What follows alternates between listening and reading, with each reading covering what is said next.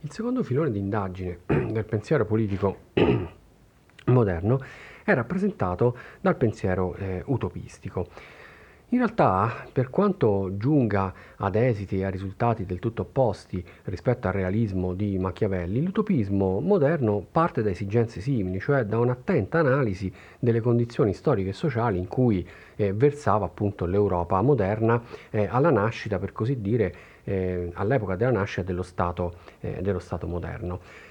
ovviamente, eh, come detto, gli esiti sono totalmente diversi perché eh, l'utopismo riprende eh, quell'escamotage, quel genere letterario eh, che era stato celebrato già da Platone appunto nella, nella Repubblica, disegnando, immaginando ehm, degli stati ideali, cosa che Machiavelli invece eh, esplicitamente rifiuta eh, nel, nel Principe.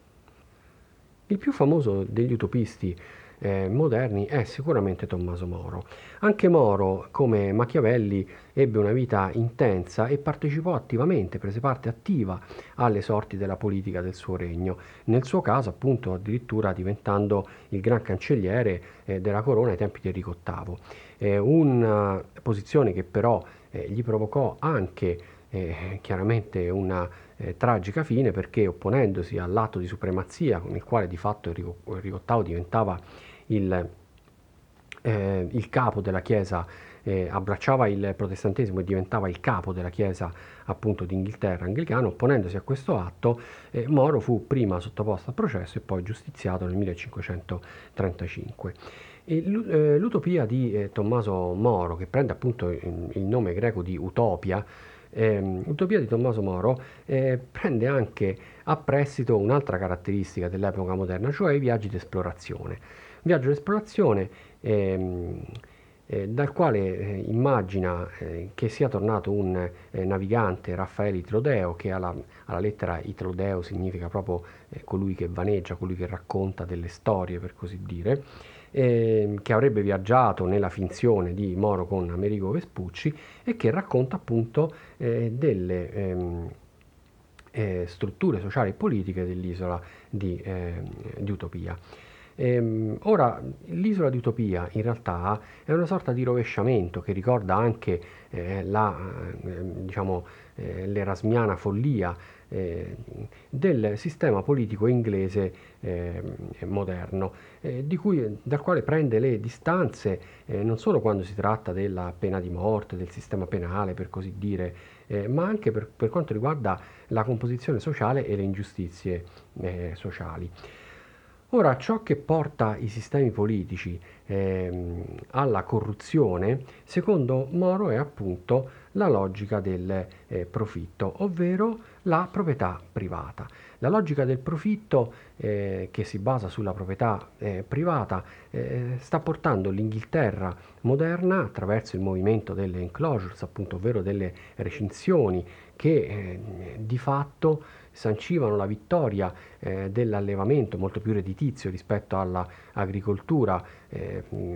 realizzata con mezzi primitivi, ma che portano anche i, i piccoli eh, proprietari o i, o i, contadini, appunto, i piccoli contadini a scomparire o a ehm, versare in condizioni di estrema, eh, di estrema povertà. Eh, l'estrema povertà poi provoca tutte quelle sommosse, quelle violenze ehm, che vengono punite con appunto la, ehm, la pena di morte. Quindi in un certo senso il ragionamento di Moro eh, si basa su una visione di giustizia sociale, su un'aspirazione di giustizia eh, sociale. Nell'isola di Topia, che è un'isola chiaramente ispirata all'Inghilterra, perché è un'isola ma ha le stesse contee 54 dell'Inghilterra, eh, è abolita la, eh, proprietà, eh, la, proprietà, privata. Non solo è abolita la proprietà privata, ma è abolito anche l'utilizzo della moneta, cioè è, è abolita quella che noi oggi chiameremmo la, eh, la finanza. La, la, proprietà privata semplicemente non esiste. Ehm, i beni sono messi in comune, le risorse sono messe in comune e ogni eh, cittadino eh, ne prende, ne preleva secondo le, le proprie necessità. Ehm, nella isola di Utopia eh, i cittadini lavorano tutti, eh, ovvero il lavoro è, è, vissuto come un obbligo, come un dovere eh, sociale. E, e, tutti devono apprendere non solo il proprio lavoro ma anche una seconda, eh, un secondo lavoro che, che, sia esso manuale, ehm, o intellettuale, ma appunto tutti devono imparare un secondo lavoro perché c'è la rotazione, eh, avviene ogni tanto la rotazione delle funzioni e dei lavori. Questo non riguarda soltanto alcune categorie all'interno della eh, città, eh, ovvero i sapienti, ehm, esiste una classe per così dire privilegiata all'interno di Utopia e questa classe è quella dei, eh, dei sapienti, ehm, i quali eh, sono esentati da prestare lavoro eh, manuale ehm, perché favoriscono il progresso, per così dire, della, del sistema. Dall'altra parte eh, invece sono esentati, eh, o meglio non sono mai esentati dal lavoro manuale gli schiavi. E nell'isola di Utopia, eh, strano a dirsi e sembra inattuale, vige la schiavitù eh, di coloro appunto che ehm, si sono, responsa- si sono eh, macchiati di qualche grave delitto, sono prigionieri di, ehm, di guerra.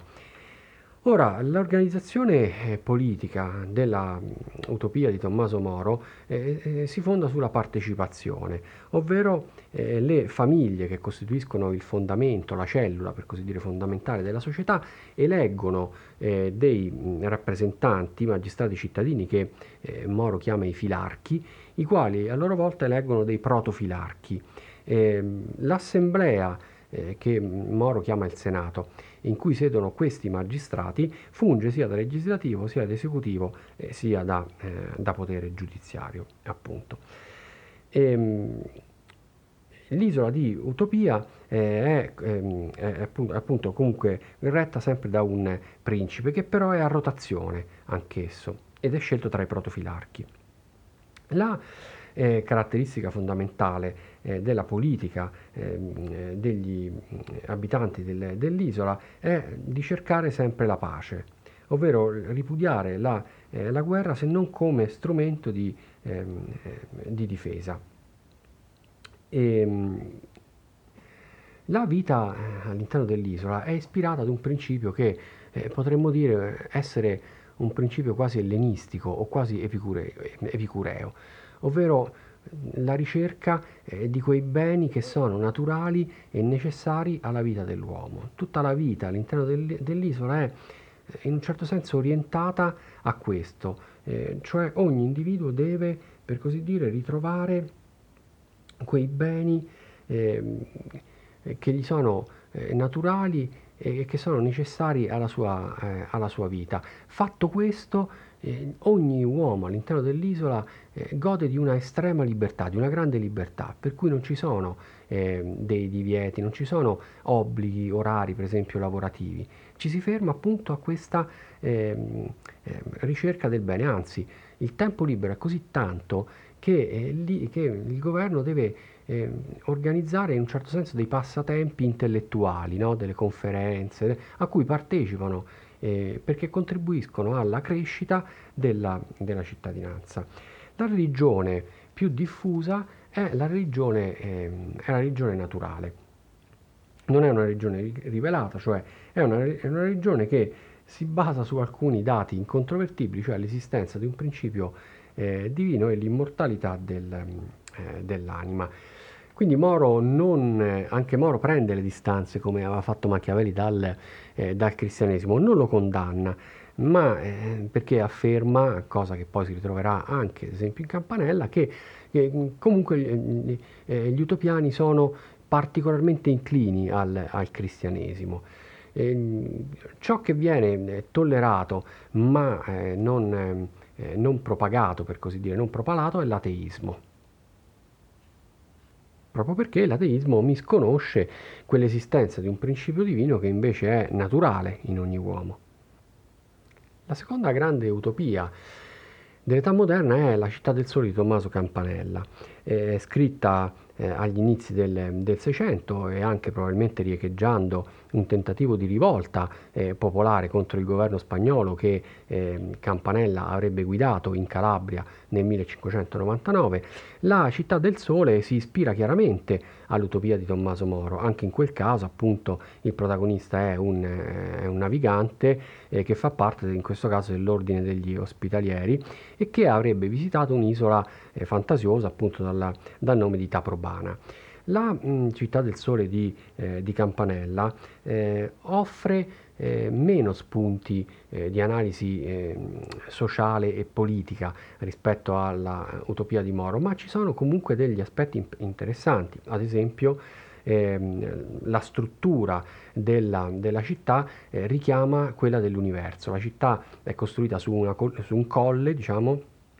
a forma di piramide quasi, a forma di cono, a forma di piramide e, e, è circondata da sette giri eh, di mura, esattamente come sotto, sette sono i pianeti, e in, in, posizione apicale sulla sommità di questo monte c'è appunto il santuario eh, che è il santuario del Sole. Il Sole è sostanzialmente il principe ehm, eh, diciamo spirituale per cui è sacerdote e principe della, della città eh, coadiuvato da tre magistrati che prendono il nome di Pon, Sin, Mor che sono la contrazione delle, di quelle che Campanella chiamava le primalità metafisiche, ovvero potenza, sapienza e, e, e amore. Nella città di Campanella eh, è abolita di nuovo eh, la, proprietà, eh, la, proprietà, privata, le risorse sono messe in comune, ma cosa in- importante, sono messe in comune anche le donne, o meglio, la, eh, diciamo, i matrimoni e la riproduzione obbedisce a delle eh, formule eugenetiche, esattamente come era nella Repubblica di, ehm,